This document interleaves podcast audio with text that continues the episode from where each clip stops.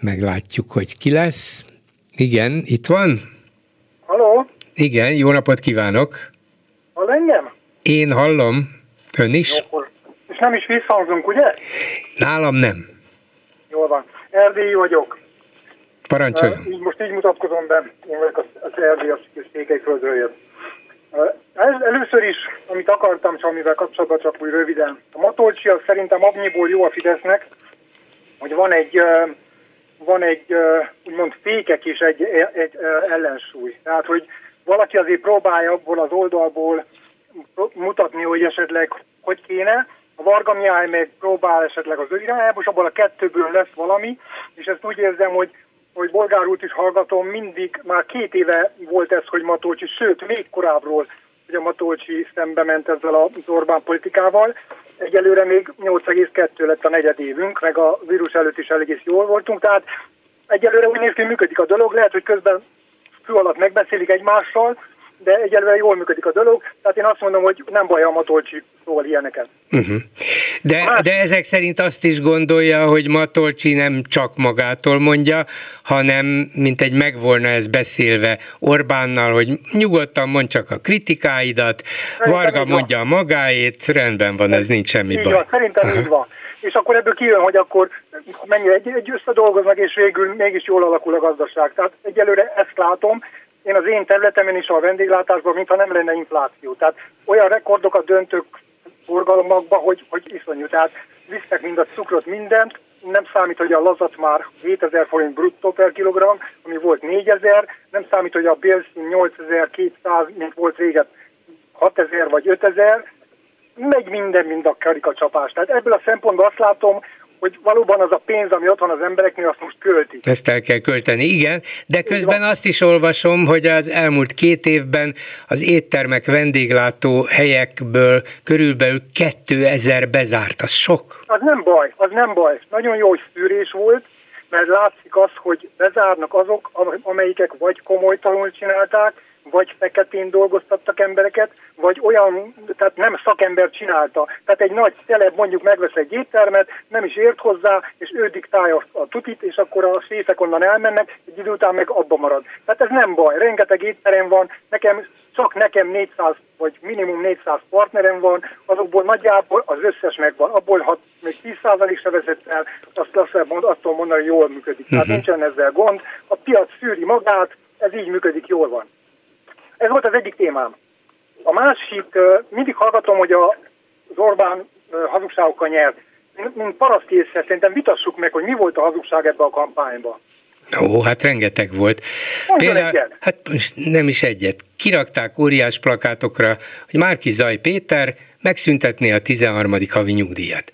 Soha nem is mondta, hogy megszüntetné. Nem, a Márki Zaj Péter azt mondta, például én most most lehet, hogy nem erre mondom, hanem a rezsicsökkentésre akartam utalni, hogy ott is azt mondta, még a a 13 is azt mondta, hogy nem szüntetné meg, csak nem jó ebbe a formájába. Na most ez mit jelent józan paraszt ezt, ezt a nyugdíjra nem a mondta. Megszüntetjük, de a, a Partizán tévébe ezt mondta, hogy ő nem akarja megszüntetni, csak változtatni akar, mert ez a forma nem jó. És mindenki ezt mondja a bal oldalon, hogy ez azért nem jó, ez a, a a, a rezsicsökkentés, mert mindenkit... Segít. De most a rezsicsökkentésről beszél, én meg a 13. havi nyugdíjról. A 13 Azt... is ugyanaz a nem, probléma, de ezt nem mondta. a baloldal, hogy ezt nem szabad tovább csinálni, mert nem bírja de, el a nem, e- ezt nem mondta. Vannak olyanok, akik... Nem ő mondta ezt, nem, nem. ő mondta hát, ezt. De mégis kiírták Péter, rá.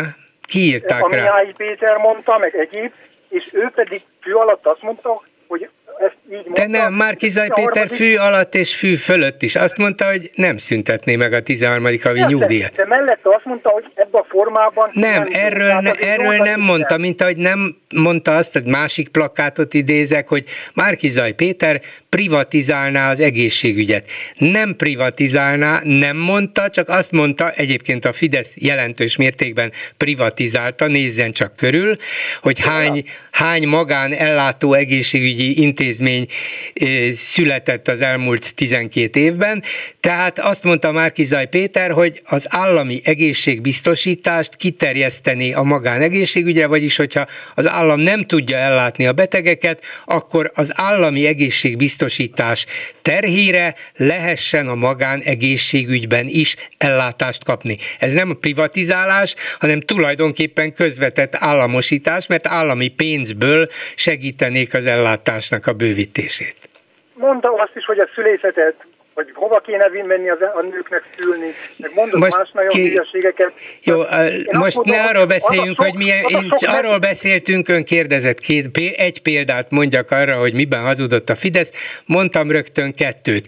De, De a harmadik is az volt, mondom. a harmadik meg a legfőbb talán az volt, hogy, hogy Ukrajnába küldené a, a fiainkat harcolni. Na, erre meg mit mondok? Emlékszik biztos, amikor a Jobbik egyik vezetője kiállt, hogy nem küldjük a magyarokat Ukrajnába, csak azokat, akik hivatásosak. Elnézést, azoknak nincsen gyerekük, azok nincsen szüleik, azok mehetnek. Az, hogy a Jobbik hogy egyik vagy másik vezetője mit mondott, bevallom önnek, ezt nem tudom, de hogy Márki Zaj Péter ja. nem mondta, az biztos.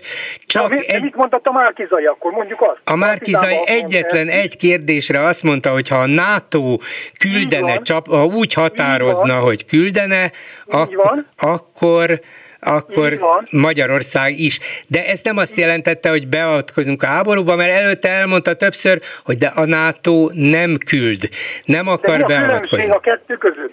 Ő azt mondta, ha NATO küld, akkor mi is küldünk. És mi a különbség a között, hogy Orbán akkor... azt mondja, hogy semmiféleképpen nem küldünk. Na akkor Tehát idézem, akkor idézem önnek Orbán Viktort, aki a Nemzetközi Sajtóértekezletén a választások után egy kérdésre, hogy tudnélik, eh, mennének-e magyar csapatok Kárpátaljára, hogyha a helyzet úgy kívánja, azt mondta, hogy nem, csak a NATO-val egyetértésben. Ugyanazt mondta, csak egy másik kérdésre de valószínű, hogy azért mondta ezt. De el, én most én is mondhatom, hogy valószínűleg miért mondta, meg a Márkizaira is mondom, hogy valószínűleg miért mondta, de ugyanazt mondták. Mind de a kettő. Ugyanaz. De ugyanaz. Az én fülemben nem ugyanaz. Ja, hát az ön fülében valamiről, hogy valamiről azt mondja, hogy egyáltalán nem, az mondjuk egy, egy, egy szövegbe, a másik meg azt mondja, hogy esetleg akkor, nekem az a különbség akkor a kettő között, hogy az egyik még az, úgymond a NATO-nak is üzen, hogy azért nem hogy nagyon bele fogunk menni olyan könnyen ebbe a dologba, tehát ebb a kettő között nekem ez a véleményem. Hát ez rendben, az ön véleményét az tiszteletben tartom, Na, csak azt, ma, azt mondom, hogy a Fidesz végig hazudott.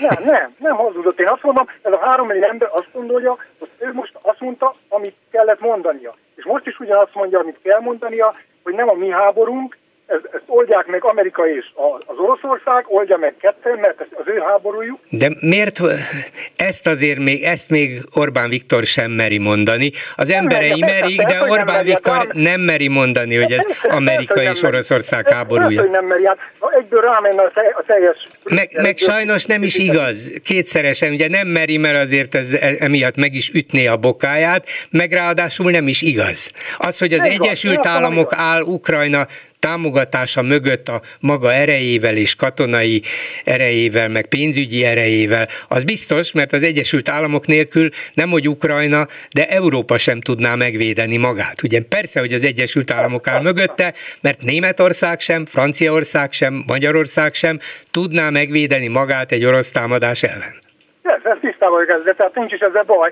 Csak azt mondom, hogy amikor arról beszélünk, hogy az, az Zelenszky amerikai támogatásra választották meg, ez nyílt titok, de, de, de ez mi, mi, miért volna ez nyílt titok? Miért volna ez nyílt titok? Azért, mert az oroszok ezt terjesztik, ez nyílt titok? Nem Nyíltnak nyílt. Hát nyugati ki? sajtóban is van erről hír, persze a másik oldal mondja nem a, a liberálisok, de a nyugati sajtóban is erről hírva, hogy a CIA szervezte meg a majdani tüntetést. De ez nem igaz. De ez úgy, ahogy van, nem igaz. Hogy, hogy, tudom, hogy ön nem fogja ezt elfogadni, de én azt mondom akkor is, hogy én bízom. Biztos, de miért gondolja, hogy az ukrán nép, amelyik aztán szabad választásokon döntött Majdan után is, meg amikor a Zelenszkit is megválasztották, ez több választás volt, a CIA utasítására választott és szavazott. Hát nem mondja már azért, nekem. Azért, azért, mert az az oldal választotta meg, amelyik pont ezt a Hát akkor mondjam a, azt, hogy a magyar a, választó a putyini titkos szolgálat utasítására választotta Orbánt, mert a Putyinnak nem, úgy a jó. Nem, nem, azt nem, azt akkor nem jó. mert itt nem, nem mondjuk. Ilyen, tehát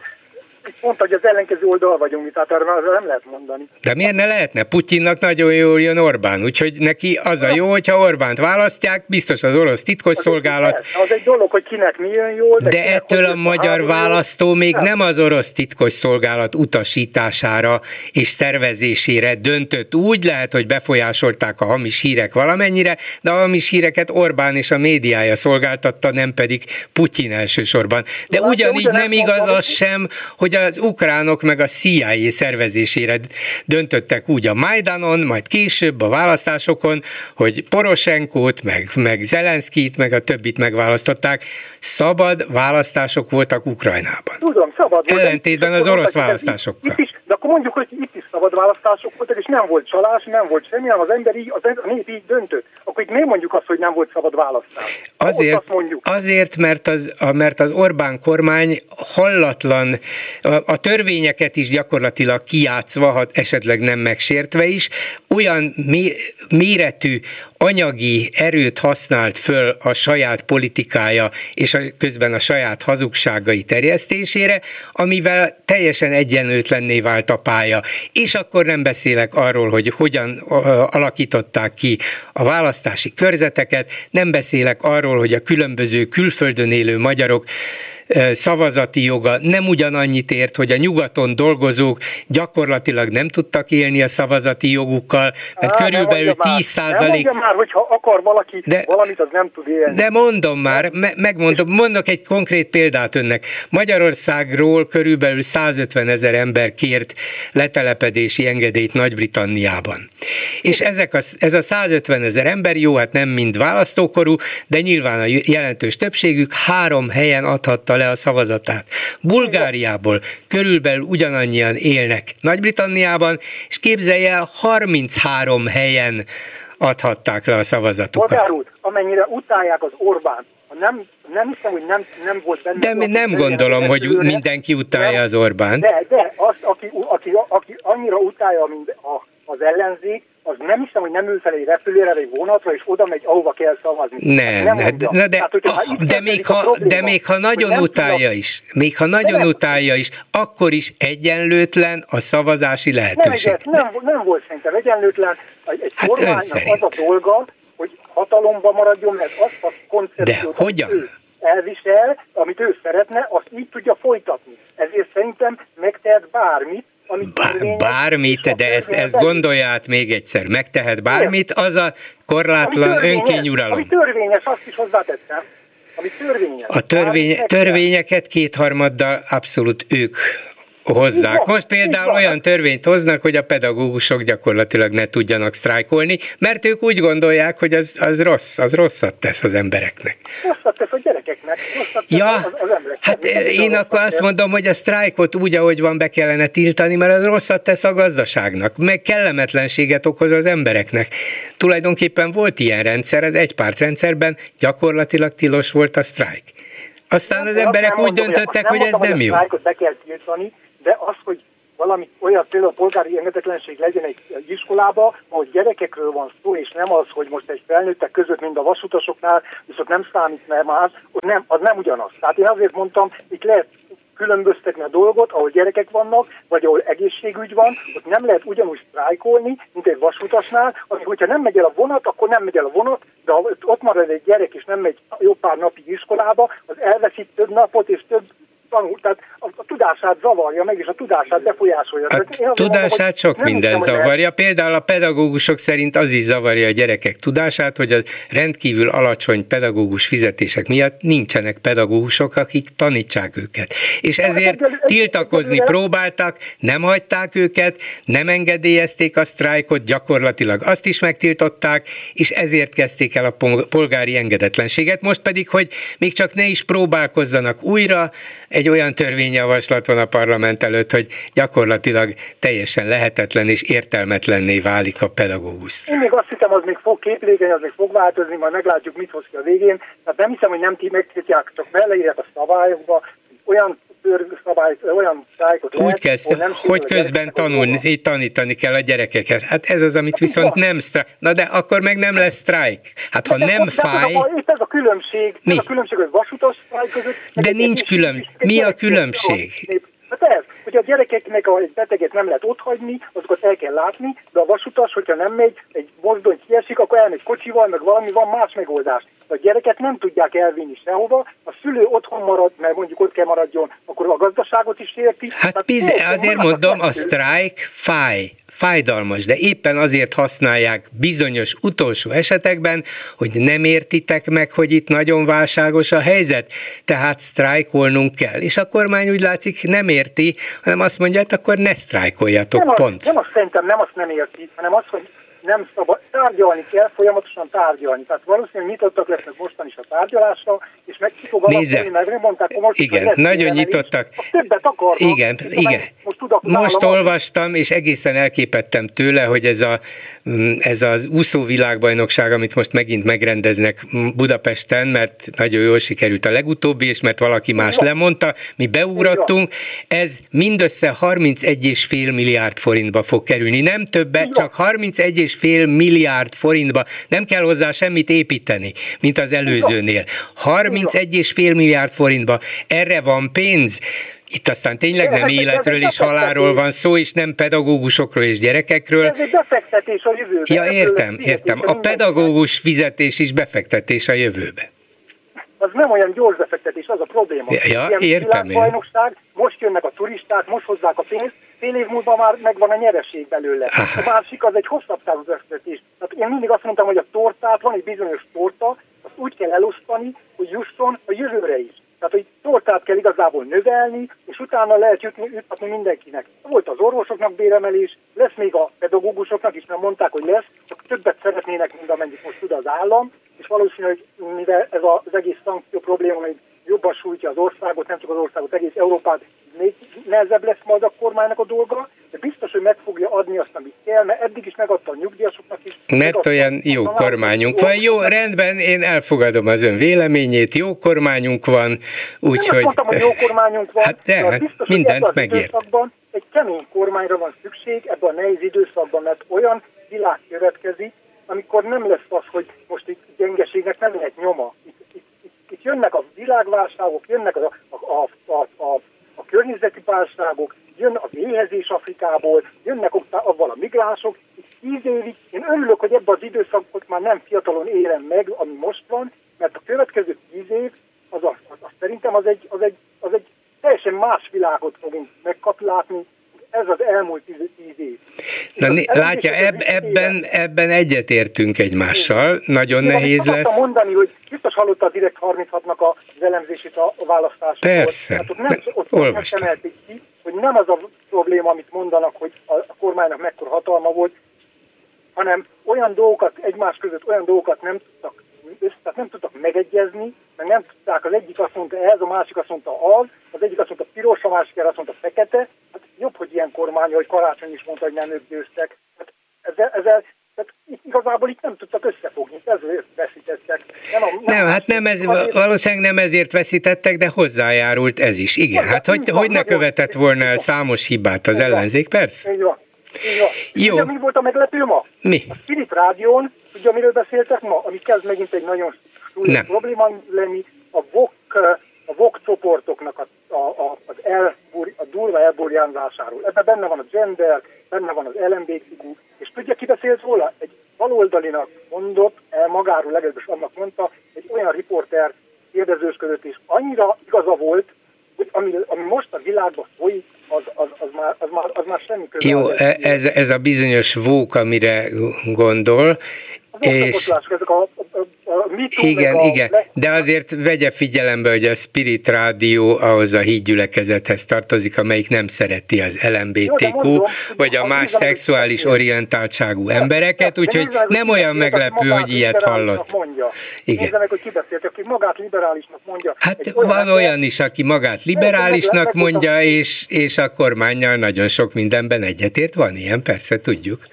Jó, Rendben. Én is köszönöm. Viszont hallásra. Minden jót.